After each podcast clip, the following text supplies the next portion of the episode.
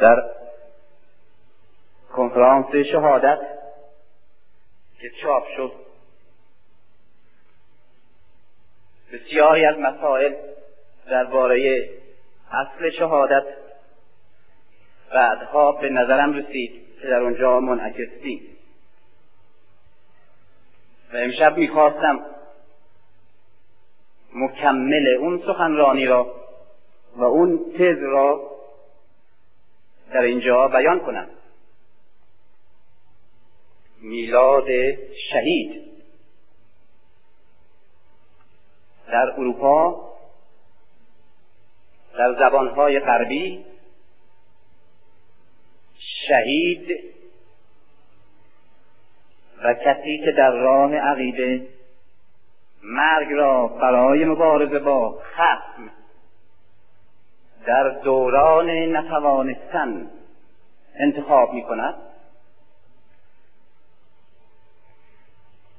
کلمه ای که برای بیان و نامیدن شهادت و شهید به کار رفته با کلمه ای که در فرهنگ اسلامی برای تصمیه کسی که در این را مرگ را انتخاب کرده است. به کار می رود. اختلاف بینش اسلام نخستین را با بینش غیر اسلامی در یک مورد نشان می‌دهد اونها به شهید میگن مارتیر از ریشه مرد به معنای مرگ. مردن مارتیر و اسلام بلخص فرهنگ شیعی که تکیگاه اصلیش شهادته به جای مارتیر و به جای اینکه از ریشه مرد مرگ وفات فوت کلمه انتخاب بکنه درست بر ضد این مفهوم کلمه ای انتخاب کرده و از ریشه شهدت به معنای حضور حیات و گواه و نمونه همیشه هی و حاضر انتخاب کرده. به این دو کلمه اختلاف دو بینش دو نوع نگاه و دو نوع تلقی و شعور و فهم نشان میده در اسلام و تشیع علوی و در فرهنگ های دیگه جهان. اما مسئله ای که باعث شد من عنوان نقش یاد و یادآوران. یعنی ذکر و ذاکرین را. در تاریخ شیعه که یک نقش انقلابی بوده.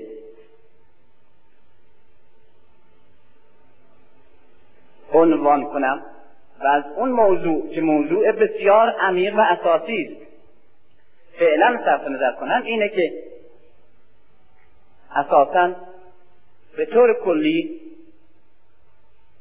من عادتم اینه که دائما در حال فکر کردن مطالعه کردن جستجو سوال تحقیق در حد امکانات خودم که امکانات یک آدم عادی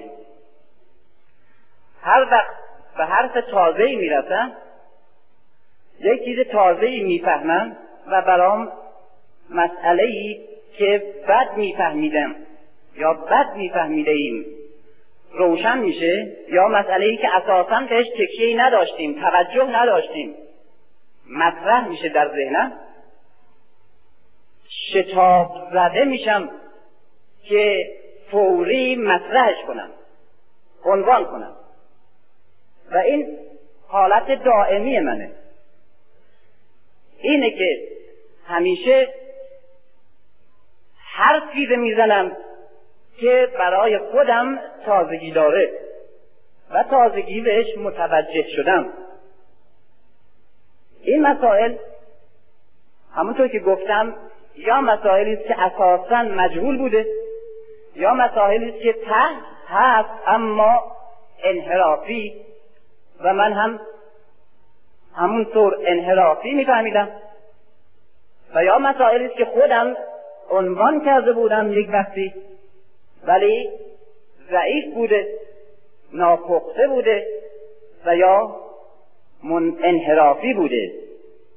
و اینه که طرح این مسئله رو بر همه مسائل دیگه ترجیح میدن و همین هم هست و همین حالت هم هست که موجب این میشه که برنامه سخنرانی من و درس من یک برنامه منظم مرتب چیده شده و عادی نباشه.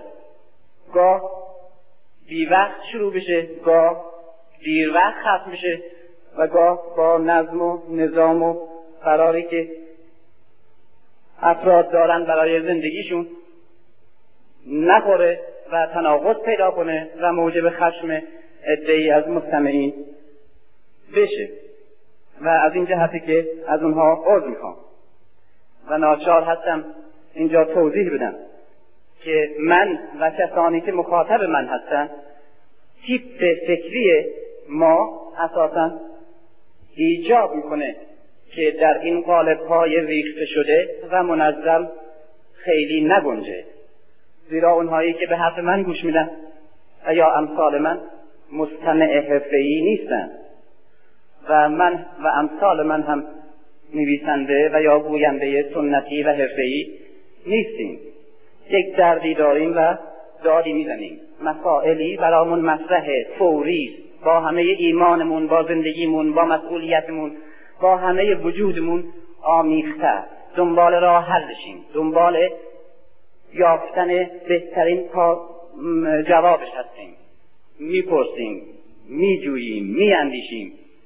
و به هر حال آدمی در ناآرامی دائمی و در جستجوی دائمی برای یافتن حقیقتی که حال خودمون مسئول شناختنش می‌دانیم. این برنامه این حالت و این رابطه بین این جور گویندگان و نویسندگان و اون جور خوانندگان و شنوندگان مسلما رابطه است که نمی‌تونه با رابطه گویندگان و نویسندگانی عادی طبیعی معقول منطقی و مستمعین حرفهای عادی معقول و منطقی جور باشه. اینه که در یک شبی من اینجا با یک حالت خیلی غیر عادی و مثل یک کشف بزرگ و با احساس اینکه برای مستمعین خود من هم همین حالت وجود داره و در هر حالتی از زندگیشون اگر باشن همه چیز ترک می‌کنن تا این مطلب رو بشنون بفهمن متوجه بشن تحت بشه براشون.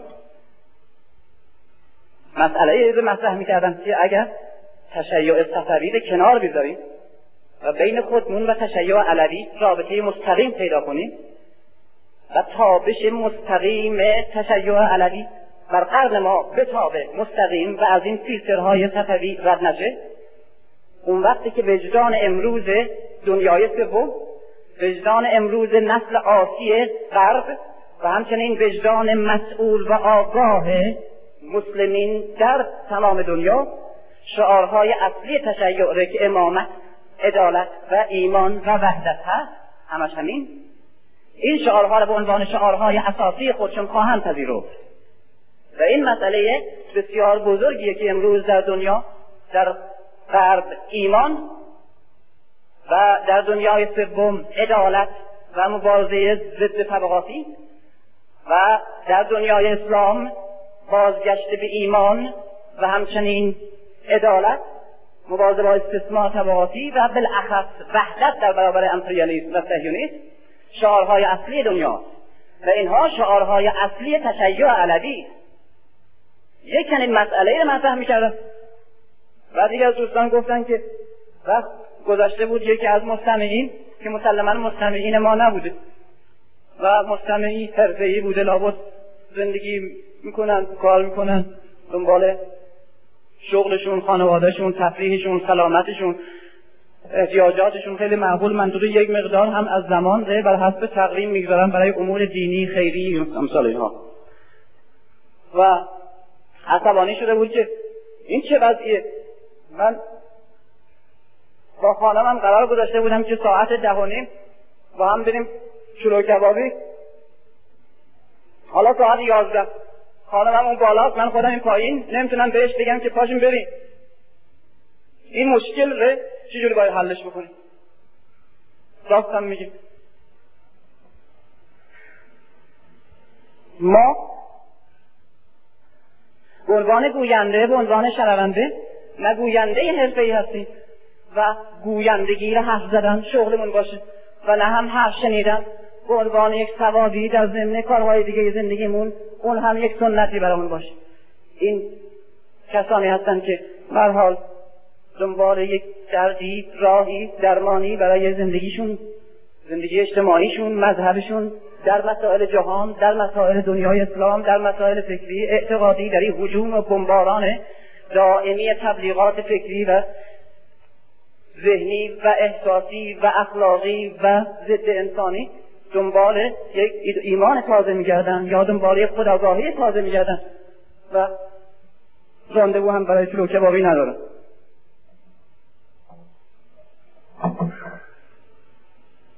مسئله ای که تازه متوجه شدم و البته خودم رو سرزنش می‌کنم که چرا تازه متوجه بشم برای اینکه در مسیر تخصص من هست و در متن رشته است که دائما بهش میاندیشم. هم تاریخ هم جامعه. و متاسفانه دیر متوجه شدم. اینه که بیشتر از همیشه و عجولانه می‌خوام مطرحش کنم. و البته مسئله که با امشب تناسب هم داره.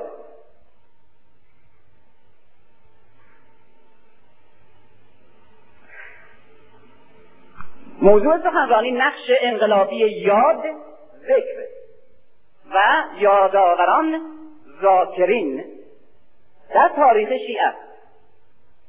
اما اون که می‌خواهم مطرح کنم اعمه یعنی نقش انقلابی همه عقاید و شعائر اختصاصی شیعیان که امروز در چشم یک روشنفکر آگاه مسئول اجتماعی که بینشی علمی و همچنین مترقی دارد موهوم بیمنطق و حتی تخدیر کننده و ارتجاعی تجلی می کند و این روشن فکر چه مذهبی باشه و چه غیر مذهبی؟ چه شیعی خالص و معتقد باشه و چه غیر شیعی؟ در محکوم کردن این دسته از عقاید و شعائر تردید نداره. مسائلی که خود ما یعنی کسانی که از نظر اعتقادی به تشیع معتقدند و تشیع یک مذهب بسیار مترفی و نجات دهنده و آگاهی بخش حتی برای انسان امروز. میشمارند و می‌شناسند. این روشن فکرها هم که ما باشیم غالبا این گونه اعتقادات و یا این گونه شعارها و شعائر را به شدت محکوم می‌کردیم انتقاد می‌کردیم و معتقد بودیم که باید باش مبارزه کرد. و از میانش برداشت تا بتوان ذهن جامعه را شستشو داد و برای پذیرش عقاید و شعائر اصلی و اساسی تشیع آماده کرد. بنابراین موضوع سخن من اعتقادات انحرافی شعارهای انحرافی و سنتها و تظاهرات و اعمالی که امروز به شکل آمیانه و منحط در نظر روشنفکران مترقی که حتی به شدت هم شیعی هستند محکوم تلقی میشه. و این اعتقادات و این احکام رو امشب می‌خوام مطرح کنم که کدام ها هست و چگونه قابل انتقاد و ایراده و چگونه از طرف تیپ ما و من جمله خود شخص من همیشه مورد انتقاد واقع می شده و محکوم و با تشیع نخستین یعنی تشیع علی و اطرت و خاندان پیغمبر که اسلام راستین و اسلام حقیقی است. مغایر و متناقض تجلی کرده و تلقی مسئله ای که می‌خوام مطرح کنم اینه که این دسته از اعتقادات و شعائر به میزانی که امروز در نظر روشنفکران مترقی شیعه بی منطق نامفهوم و حتی منحط و تخدیر کننده جلوه می کند. به همان میزان در تاریخ تشیع آگاهی بخش مترقی و بیدار کننده و بیدار نگهدارنده بوده و در یک صفت کلی دارای نقش و نقشهای انقلابی بوده و انقلابی را در کاملترین معنی اصیلش به کار می‌برند. در اینجا به یک اصل جامعه شناسی برمیخوریم که یک بار به مناسبتی در اینجا طرح کردم. یعنی اشاره کردم با او اینه که بسیاری از مفاهیم و اعمال در طول تحول جامعه و در مسیر دگرگونی های زمان و تاریخ مفهوم و همچنین رسالت و نقشی که دارد تغییر می کند و این تغییر از منفی تا مثبت فاصله داره و حتی از صورت انقلابی ترین نقش به صورت ارتجاعی ترین نقش عوض میشه. تاریخ تحول اجتماعی اختلاف میان نظام های اجتماعی یک مفهوم و یک پدیده را گاه اون چنان تغییر میده که خیر را تبدیل به شر می‌کنه. و ارتجاعی را تبدیل به انقلابی انقلابی را تبدیل به ارتجاعی. منطقی را غیر منطقی غیر منطقی را منطقی. این است که غیر از حقایق مطلق غیر از اصول مطلق و مقصودم حقایق و اصول ماوراء طبقاتی و یا به اصطلاح علمیش ماوراء تاریخی هستند و در همه نظام های اجتماعی و همچنین در همه دوران های متحول تاریخ یک جامعه ثابتند بسیاری از احکام و اعمال و افکار بشری در ظرف زمانی مکانی خودش یک معنا دارد و وقتی این ظرفیت زمانی مکانی یعنی وضع اجتماعی تغییر پیدا می‌کنه اون معنا هم تغییر پیدا می‌کنه. و این است که باید به عنوان یک اصل بزرگ بپذیریم که هر وقت یک پدیده ای را ارزیابی می‌کنیم آن را با نگاهی که در عصر پیدایش خودش دیده می شده است ببینیم. بسیاری از مسائلی که امروز در جامعه ما مطرحه در میان روشنفکران این است که با نگاه قرن بیستم با نگاه دو قرن بعد از انقلاب صنعتی و انقلاب کبیر فرانسه و انقلاب های دیگه جهان و با تغییر نظام تولید روابط اجتماعی اقتصادی و همچنین تغییر روابط خانوادگی روابط اخلاقی.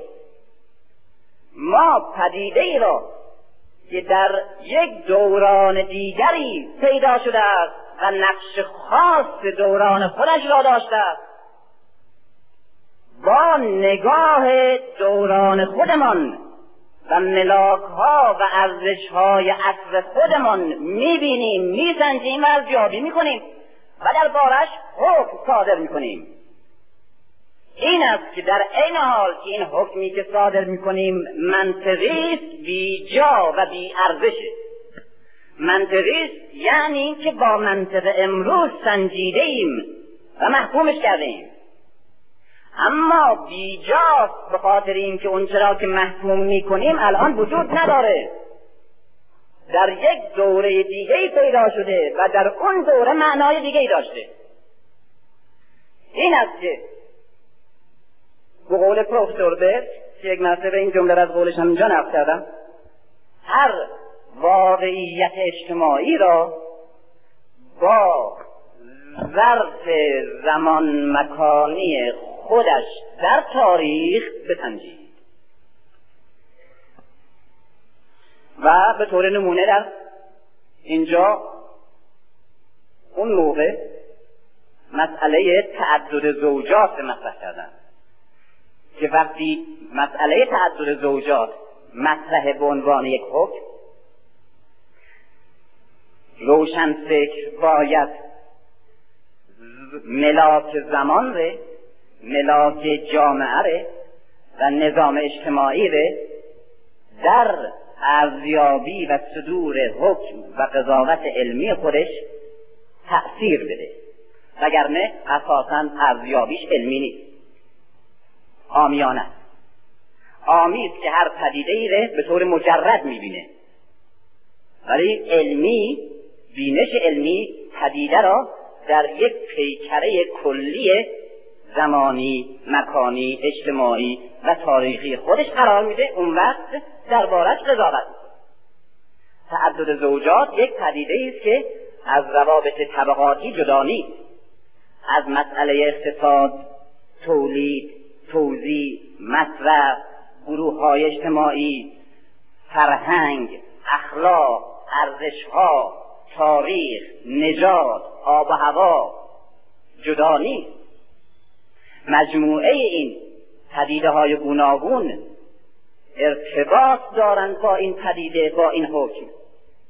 و همه این روابط طبقاتی اجتماعی گروهی ارزشها فرهنگها امروز تغییر پیدا کرده و بنابراین وقتی درباره تعدد زوجات در اسلام سخن میگیم و در زندگی پیغمبر سخن میگیم باید رابطه اجتماعی را و زمان و مکان را هم مورد ملاک و قضاوت قرار بدیم و اون وقت به ارزیابی بنشینیم. جدا کردن یک پدیده اجتماعی یک قانون یک عمل از زمینه تاریخ اجتماعی و مطلق و مجرد قضاوت کردن آمیانه. این تحول اجتماعی و این ملاک تاریخی یعنی زمان مکانی و این تغییر نظام اجتماعی پدیده های فکری و همچنین موضعگیری های گروهی طبقاتی فکری و همچنین شعارها و همچنین نمودها و نمایشها را. در یک مذهب در یک گروه اجتماعی در یک گروه حزبی فکری ملی و یک طبقه اقتصادی در طی تحول نظامهای اجتماعی متحول می‌کنه و مثبت منفی منفی مثبت. و حتی این تغییر و تحول فاصلش گاه از منهای بینهایت تا به اضافه بینهایت یعنی یک پدیده ای که مترقی ترین پدیده هاست تبدیل به منحدترین پدیده ها میشه. و باز هم تکرار بکنم که مقصود عقاید و یا احکامی که به صورت عقاید و احکام مطلق است نیست. اونها ماوراء تاریخی هستند. اونها ماوراء طبقاتی هستند. ماوراء اقتصادی هستند. ماوراء اجتماعی هستند. اونها حقایقی هستند مثل قوانین طبیعت. طبیعت در حال تغییر دائمی است اما قوانین طبیعت همیشه ثابته. اونها که جزء ناموس خلقتن اونها همیشه ثابتن مثل نوامیس طبیعت. اما مقصود پدیده های اجتماعی هستند که یک گروه در زمینه خاص فکری اجتماعی فرهنگی طبقاتی که قرار دارد می آفریند خلق می کند بدان معتقد می شود ابراز می کند و انتخاب می کند بعد وقتی که این زمینه به کلی دگرگون شد اون انتخاب ها از نظر محتوا از نظر معنی و از نظر نقشی که داره به کلی عوض میشه. و این هاست که من متوجه شدم به صورت یک کشف کاملا تکان دهنده برای خودم و بینهایت هیجان انگیز برای خودم. که بسیاری از مسائل اعتقادی و مسائل عملی که الان در جامعه شیعه وجود داره و به صورت انحرافی تلقی میشه به صورت انحرافی ارزیابی میشه.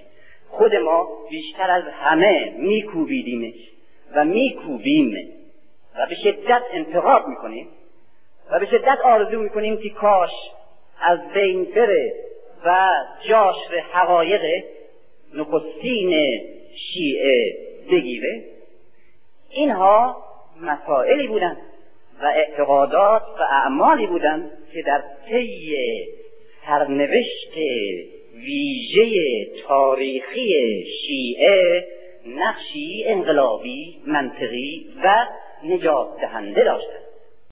این است که من به عنوان یک درسی برای خودم و برای همین هم درسی برای همه کسانی که در این سرات می اندیشند اون که خودم آموختم اینجا مطرح کنم.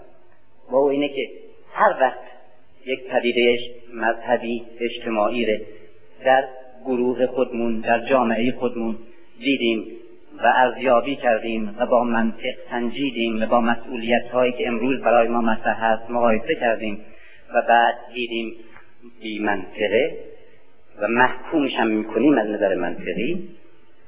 باید رابطه علمی زمان رو و ملاک تاریخ رو یعنی سرنوشت خاص شیعه را در تقدیر تاریخی خودش مورد نظر قرار بدیم. و در اون زمینه این مسئله رو پیادش کنیم و اونجا ببینیمش و اونجا تحلیلش کنیم و اونجا بفهمیمش.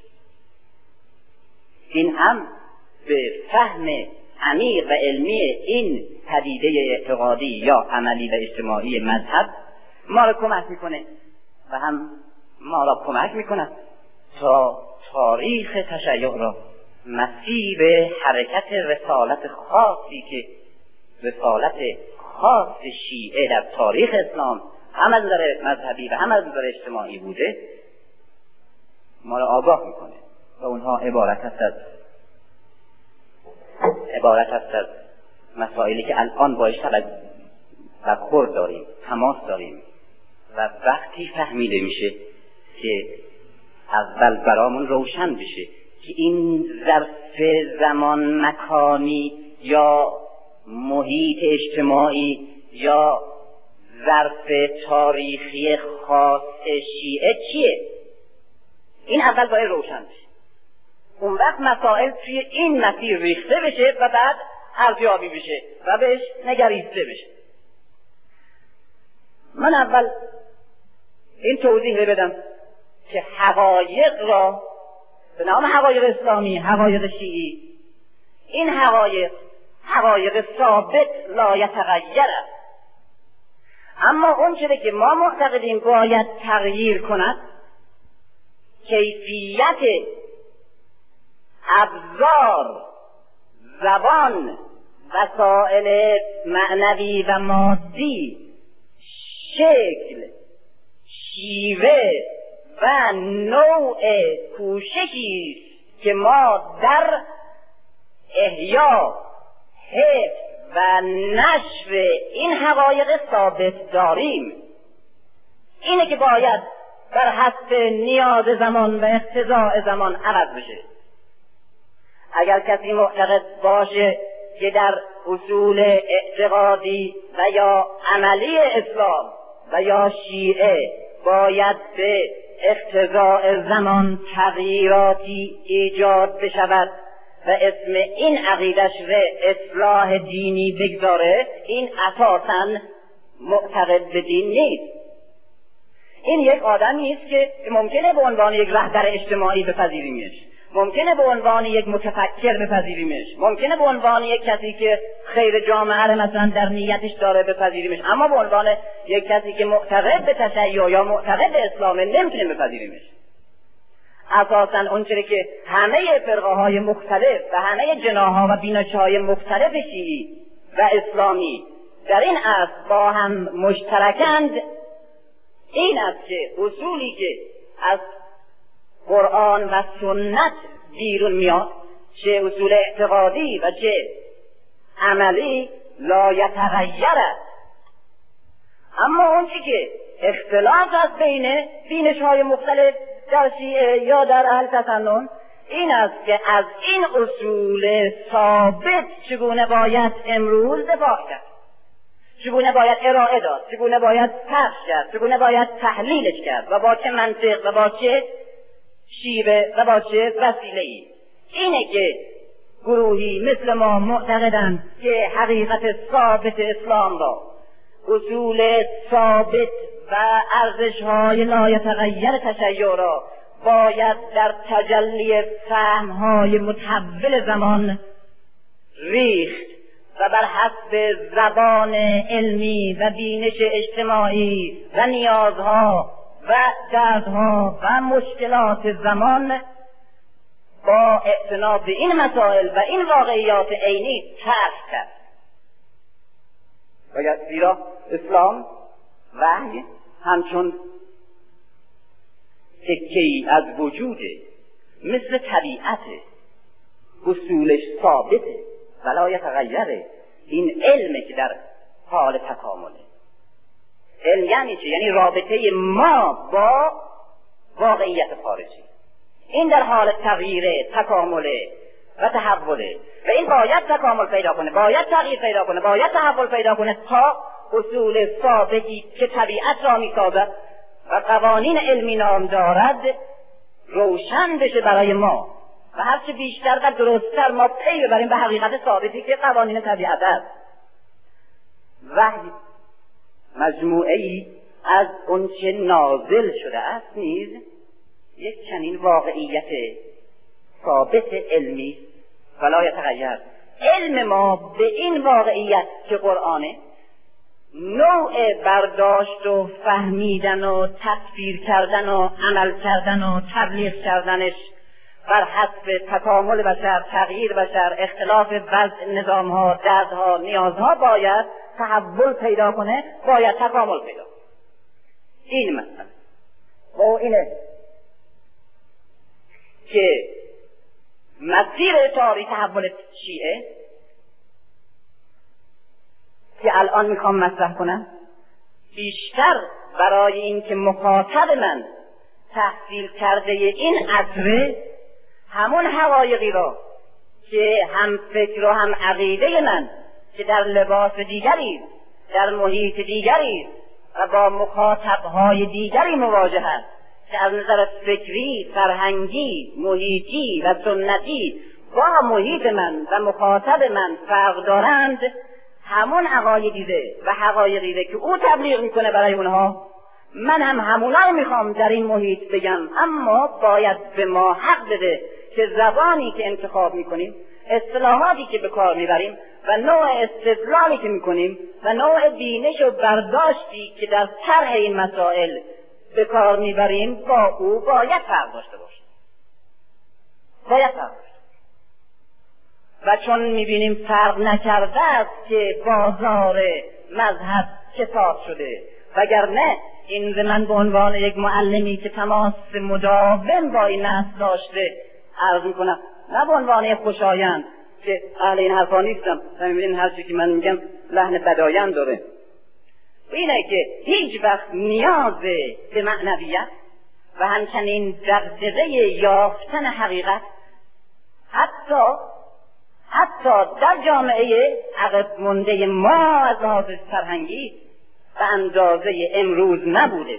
و همین نسل جوان تحصیل کرده امروز که متهم به اعراض از دینه و اعراض از حقیقته همین نسل بیشتر از نسل پیش و نسل پیش که متهم به حقیقت پرستی و اعتقاد دینی هست. کنجکاوی داره کشش داره و تمایل داره و نشان داده اونجا که به زبان او حرف می‌زنن از حقیقت. میشنوه. بیشتر از نه تنها تو بلکه بیشتر از کسان حرف کسانی که در سرنوشت اونها تأثیر داره همیشه دانشجویان نشان دادن که کتابهای خوب مذهبی را از کتابهای درسیشون حتی شب امتحان بهتر می‌خوانند. و همیشه نشان دادن که در مجالس مذهبی که با زبان اونها حرف می‌زنه و از مسائلی که در ذهن اونها مطرحه با اعتنا به اون مسائل مسائل مذهبی رو عنوان می‌کنه. بیشتر گرایش نشون دادن و علاقه نشون دادن و تحمل کردن و دنبال کردن تا کلاس های خود دانشکده.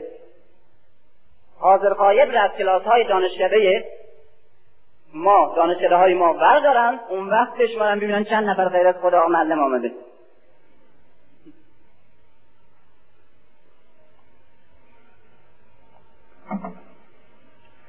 یکی از بچه آمده بود پیش گفت که خیلی متاسفم. گفتم چرا؟ گفت فقط سه ساعت دیگه می‌تونم غیبت کنه فقط این سرمایه هم همینه. حساب کرده بود که هر درسی یک هشتم می‌تونه غیبت کنه. این درست تا آخر غیبتاش کرده باشه. نکنه یک ساعت بی خودی همینجوری بتونه نیاد بیاد. وقتی خودش رو محکوم به حماقت می‌کنه. خودش. بعضی از اینکه یک نمره اضافه گرفتن متاسفن. که دو صفحه اضافه خوندن در صورتی لازم نبوده و بدون او قبول می‌شدن با ناقلون و اون وقت معدل معدل تیراژ کتاب های مذهبی که با زبان همین نصف نوشته میشه بیست هزاره در صورتی که معدل تیراژ کتاب های هنری و شعر و ادبیات و از اون امثال اینجور چیزا که به شدت داره مد میشه و مد می‌کنن در به طور معدل دو هزاره. این آمارگیری نشون میده. کی بوده همچی نیازی؟ کی؟ به زبان و با اصطلاح این نسل باید حرف بزنیم. و یک مقدار زیادی از سوء تفاهماتی که شده مربوط به اختلاف زبانه. تعبیر عوض شده اون هم عقیده من خیال کرده که عقیده عوض شده. این یک حرف دیگر. در کلاس درس داده بودم که یکی از اصول اسلامی ایجاد رابطه مستقیم انسان و خدا.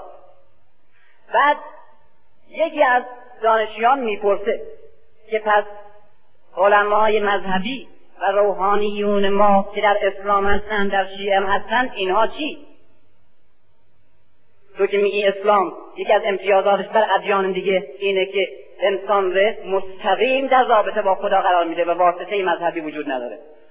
در اونجا استدلال می‌کنن. خود این سوال و جواب در متن کتاب اسلام شناسی منعکس شده. چاپ شد. استدلال می‌کنن که در ادیان دیگه اساسا اصل سنت قانون دینی و رسمیت مذهبی این است که من در رابطه با خدا باید متوسل به واسطه های رسمی بشن. این واسطه ها هرچی می‌خوان باشن بدون واسطه ارتباط ایجاد نمیشه. اما در اسلامی واسطه ها وجود ندارن. یک چنین طبقه رسمی مقام رسمی نیست. مقام های علمی مذهبی که الان در اسلام و در شیعه وجود دارند مقام های علمی ضروری هستند. مثال زدن که مثلا در یک شهری افرادی انتخاب میشن استخدام میشن با لباس رسمی برای حفظ این شهر. در بعضی از این محلاتی که خارج از شهره و اونجا افرادی به عنوان مأمورین انتظامی رسمی وجود ندارن خود مردم در اون محله جوانهایی رو از محله خودشون که خانوادهشون ره خودشون ره سابقهشون ره طرز فکرشون از انرژیشون ره نیروی بدنیشون ره می‌شناسن و بهش اطمینان دارن انتخاب می‌کنن به عنوان نگهبان یا شبگرد. اینها مقام های ضروری هستند اما رسمیت ندارد اما کسان دیگه هستند که مقام های رسمی هستند یعنی مأمور انتظام یعنی مأمور انتظامیه پاسبانه. این مقام رسمیه. یعنی لباس رسمی داره و چوب قانون داره. اون هیچی نداره. لباس معمولیه محله داره. اما از طرف محله انتخاب شده به طور غیر رسمی ضرورت وجود او را ایجاد کرده برای امنیت اون محل. اختلاف بین این دوتا در همه دنیا کاملا مشخص اون که مقام رسمی برای این کار ممکنه شایستگی این کار نداشته باشه. ممکنه آدم نادرستی باشه. ممکنه. ممکنه با دزد همدستم باشه. بازم امکانش هست. ممکنه تجاوز کنه. ممکنه از رسمیت خودش و از مقام رسمی خودش سوء استفاده هم بکنه علیه فردی افرادی خانه های خان اشخاص. در یک مرافعه ممکنه طرف ظالم بگیره مظلوم بگو اینها همه در فردی که رسمیت داره ممکنه. اما اون کسی که ضرورت ایجادش کرده چنین امکانی وجود نداره چنین احتمالی. برای اینکه این مقام رو شخصیت خودش به وجود آورده و همچنین ضرورت نیاز این محله چنین افرادی رو انتخاب کرده. این است که این مقامات ضروری همواره مورد نیازند و در اثر نیاز همه این جامعه و آگاهی و شعور همه مردم و با اراده همه افراد انتخاب شدن و مرجع مردم و قابل تکیه کردن هم هستند قابل اعتماد هم هستند و اینها هم هرگز نمی‌توانند اجهاب کنند نمی‌توانند تجاوز کنند نمی‌توانند ناپاک باشند. مقام ضروری. اما اون که مقام رسمی نه. بنده معلمم ابلاغ دارم رتبه پنجام هستم قول ها آمدن سر کلاس. این شاگرد دهنش میچاد که به من بگه تو سواد نداری. اگر درست قدرات حرکت نکنه امتحانش نمی‌کنه. امتحانش می‌کنن نمره صفر بهش میده. همه کارا می‌تونم بکنم اما در یک محله ای که در اثر چون اونجا مدرسه نیست یک آدم ملایی را آوردن مردم گفتن که بیا تو بچه های ما رو درس بده. این نمی‌تونه یک همچی آدم بی سوادی باشه. آدم منحرفی باشه آدم بد باشه. این به ضرورت ایجاد شده این به رسمیت. این مثال هم زدن بعد دیدم که یه آدمی که با سوادم هست گفته که نگاه کن. این گفته که مقامات علمی و روحانی در اسلام رسمیت اینا ندارن. همجوریه. رسمیت ندارن. این نمی‌دونه که این یک منطقی است یک زبانی است و من به این شکل دفاع کردم از ایجاد چنین مقاماتی. که در طول تاریخ برخلاف اول اسلام که هر کس اسلام را مستقیما خالص از منبع می‌گرفت مستقیما چه سرباز بود چه بقال بود چه افسر بود چه معلم بود چه هرکی حرفای دیگه هم قاطیش نبود. تخصص هم وجود نداشت. زندگی هر فردی سه ما در سال کار می‌کرده برایش اما تکامل پیدا کرد وضع اجتماعی و شغل و تخصص وجود آمد و اشتغال وجود آمد و بعد خود اسلام عناصر دیگه فرهنگ های دیگه فلسفه های دیگه مذاهب دیگه قاطی شد و بعد کم کم آگاهی من که یک آدم معمولی هستم بی یا اینکه یک شغل دیگه ای دارم و متخصص اون رشته هستم آگاهی من نسبت به اسلام حقیقی امکان نداد مثل هم شغل من یا تیپی مثل من در سر اسلام.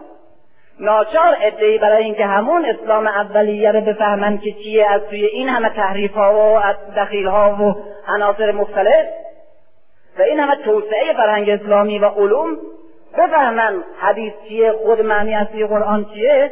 ناچار بودن که تخصصشون این باشه دنبال این رشته برن بفهمن زبان یاد بگیرن فرهنگ یاد بگیرن تاریخ یاد بگیرن اصلا توی این کار باشه. بعد مردمی که نمی‌تونستن به سادگی مثل اول حقیقت اسلام رو در اختیار داشته باشن بینا مراجعه می‌کردن مثل رشته های دیگه علمی. رشته دیگه علمی در قدیم توی یک دهی یک فرد همه کارهای ده رو می‌کرد. و خب امروز ده شهر شده تخصص وجود آمده. یک اتوره شما می‌خوان بدین به تعمیر کار یک گوشش به یک جا بدین یک گوشه دیگه به یک دکان دیگه بریم مراجعه. اینقدر انشعاب تخصص وجود آمده. این گسترش علوم و همچنین در همامیختگی مذاهب و حقایق با باطل ها با عناصر خارجی و همچنین اشتغالات اجتماعی تخصص شغل و توسعه تمدن و فرهنگ تخصص اسلامی و دینی به وجود آورده و اینها ادعی هستند که در اثر تکامل وضع اجتماعی و فرهنگی و مدنی جامعه های اسلامی وجودشون ضرورت علمی پیدا کرده و اسلامی و پیدا شدن اینه که مقام ضروری هستن. و ناچار آدم های منحرف نمی‌تونن باشن. آدم های بیسواد نمی‌تونن باشن. مثل مقام کلیسایی نیست که این بابا از روم ابلاغ داشته باشه وارد یک شهر بشه. ناچار همه باید تسلیمش باشن. ولو آدم منحرف باشه آدم پستی باشه آدم فوق باشه. ناچارن. مثل همونطور که یک فرماندار میاد یک آقای روحانی هم میاد از مرکز. این مقام رسمیه. اما در اسلام مقام مقام ضروریه. ما این به این شکل دفاع می‌کنم میگه که گفته رسمیت نداره اینا همجوری میخود در کتاب مسئولیت شیعه بودن یک آدم دانشمندی میگه این عقیدش نسبت به شیعه معلومه که میگه مسئولیت شیعه بودن. مثل که شیعه بودن قاچاق آقا. مگر رشوه مگر انحرافه مگر خطاست گناه. چه مسئولیت داره شیعه بودن چه مسئولیت داره؟ اختلاف زبانه دیگه. اختلاف زبان. این تو اداره رفته مثلا رو گفته این کار برای ما بکن گفته آقا برای ما مسئولیت داره بعد میگه پشت کتابم من نوشتم مسئولیت شیعه بودن. اختلاف زبانه. ولی همون حرفه. همون حرفه. حرفه. تو میگی عدل. عدل. اصل شیعه. است من میگم عدل اصل شیعه. راسته میگه امامت اصل شیعه است. منم میگم امامت اصل شیعه ولی می‌خوام به نسل هم زمان و هم زبان و هم فکر خودم حالی کنم. شیعه که میگه امامت و عدل چی داره میگه؟ این چیه معنی چیه چرا این روی اینا تکیه می‌کنه؟ بعد ناچارم بگم یک رهبری متعهد رهبری انقلابی فکری یک جامعه برای ساختن جامعه به شکل اعتقادی و فلان. مجبورم اینجور بگم. رژیم اینجوریه. بعد اون رژیمه رژیم مثلا وحشتش هست میگم عدل. خب عدل همه میگن عدل. چی هست؟ اصلا در, در دنیا طرفدار ظلم باشه. بهترین نوشته ها درباره عدل و عدالت اجتماعی عالم دالس نوشته. خب من می‌خوام به این هم فکر خودم هم زبان خودم بفهمونم که این عدلی که شیعه روش تکیه می‌کنه. یکی از اساسی ترین ابعاد معنیش مبارزه ضد طبقاتیه که امروز مطرحه در دنیا. این مبارزه ضد طبقاتی ضد استثماری همین ره در شیعه روش تکیه می‌کنه به عنوان یک از قرارداد عدله بعد اون خیال می‌کنه من یک عدل دیگه ای دارم میگم. الان هم می‌خوام مسیر تاریخی تشیع رو بگم. با کلماتی که دانشجویان من که با فلسفه تاریخ با جامعه شناسی با مسائل فلسفه سیاسی با تئوری های اقتصادی با اینجور مسائل با اینجور اصطلاحات زمان آشنایی دارند بتونند دریابند که روح اصلی که سرنوشت تاریخی تشیع شکل داده چیه؟ و او اینه که یک تبصره دیگم ارز کنم. و اون انتقادی است که میگن تو مسائل اسلامی یا مسائل شیعی یک توجیه اجتماعی و توجیه طبقاتی گاهی می‌کنی. در صورتی که مسائل اسلامی و مسائل شیعی یک توجیه فقط و فقط الهی دارند به این معنا که وقتی میگی نهضت اسلام در یک زمانی به وجود آمد که زمان نیاز به چنین نهضتی داشت ایرونی رومی و عرب در قرن هفتم بیش از همیشه و به صورت خداگاهی از تبعیض طبقاتی و از استبداد حاکمیت و حکومت رنج میبردن و از تبعیض نژادی و از تبعیض طبقاتی و استثماری و اقتصادی و ملی و امثال اینها اینه که چنین شرایطی و چنین زمینه فکری و شعوری در قرن هفتم. اسلام را به عنوان پاسخ بزرگی به نیاز خودش تلقی کرد و این زمینه موجب گسترش سریع و وسعت شدید اسلام در نیم قرن اول در بخش بزرگی از جامعه متمدن او زمان شد. میگه این توجیهی که می‌کنه توجیه مادیه یعنی پیدایش اسلام را یک پدیده اجتماعی و تاریخی می‌دانیم در صورتی که اسلام را باید گفت که پدیده است از وحی نازل شده از آسمان و گسترش و موفقیتش هم به اراده خداوند. من می‌خوام بگم که این دوتا پدیده اجتماعی پدیده تاریخی ضرورت تاریخی قانون اجتماعی با مشیت الهی منافات نداره.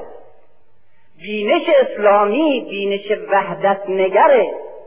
بینش مذهبی اسلامی این نیست. این بینش مذهبی غیر اسلامی است که اونطور که قانونیه اون که پدیده اجتماعی قانونی و مادی و اقتصادی اینها رو پدیده هایی می‌دونه خارج از قلم رو خداوند. هر چیزی که غیر عادیه و غیبیه و غیر قانونیه و برخلاف اصول علمیه اونها رو فقط منصوب به خدا می‌کنه. در صورت که توحید معنی اولش اینه که هرچه در عالم وجود در غیب و شهادت در مادیت و تجرد در ماوراء طبیعت و طبیعت میگذرد.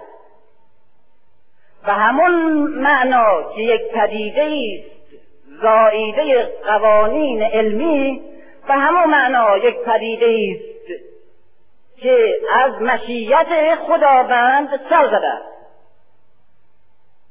جبر تاریخ چنین اقتضا دارد. من این کلمه را به همون معنا به کار می‌برم که مشیت الهی چنین اقتضا کرده دو تا چیز نیست. در یک تکه نان گرم همطور که یک جانب میشه در یک تکه نان گرم در دست گرسنه همون اندازه خدا را می‌توان احساس کرد که در یک پدیده غیبی چرا اما هر چیزی که برخلاف قوانین علمی باشه برخلاف جبر تاریخ باشه برخلاف اقتصاد باشه برخلاف محسوس باشه و منطق باشه و برخلاف قوانین علمی باشه اونا رو فقط به خدا منصوب کنیم. چرا هر وقت یکی میمیره میگیم که این دیگه در اختیار خداوند قرار گرفت در قلمرو خدا قرار گرفت. مگر پیش از مرگ در قلمرو کی بود؟ مگر خدا در آخرت بیشتر وجود داره از دنیا؟ در زمین بیشتر وجود کمتر وجود داره تا آسمان. در روح بیشتر وجود داره تا جسم. در نام بیش کمتر وجود داره تا نماز. چگونه توحید رو می‌فهمیم؟ بنابراین وقتی که یک پدیده ای مثل نهضت اسلام تحلیل می‌کنیم که ضرورت زمانه و ضرورت زمان بوده و پاسخ گفتن به نیاز بشریت بوده و باید به وجود می آمده و پیغمبر اسلام یک رسالت بزرگ بشری و اجتماعی را به دست داشته است. این به همان معناست که رسالت او از طرف خداوند بر او عرضه شده است و او فرستاده مستقیم خداونده. و حقایقی که به عنوان آیات بر زبانش جاری می شود این حقایق هم حقایقی است که مستقیما از وحی بر او نازل شده و هم حقایقی است که مستقیما با ضرورت اجتماعی منطبقه. به همین معنا هست که قرآن به تدریج نازل میشه. بر حسب واقعیت ها واقعه ها ضرورت ها و تحولات جامعه پیغمبر. این دوتا دو تا نیست یکی. همین جبر تاریخ همین قوانین مادی رو خداوند وضع کرده. بنابراین همون اندازه وحیه همین قانون مادی همون اندازه وحیه که آیه قرآن.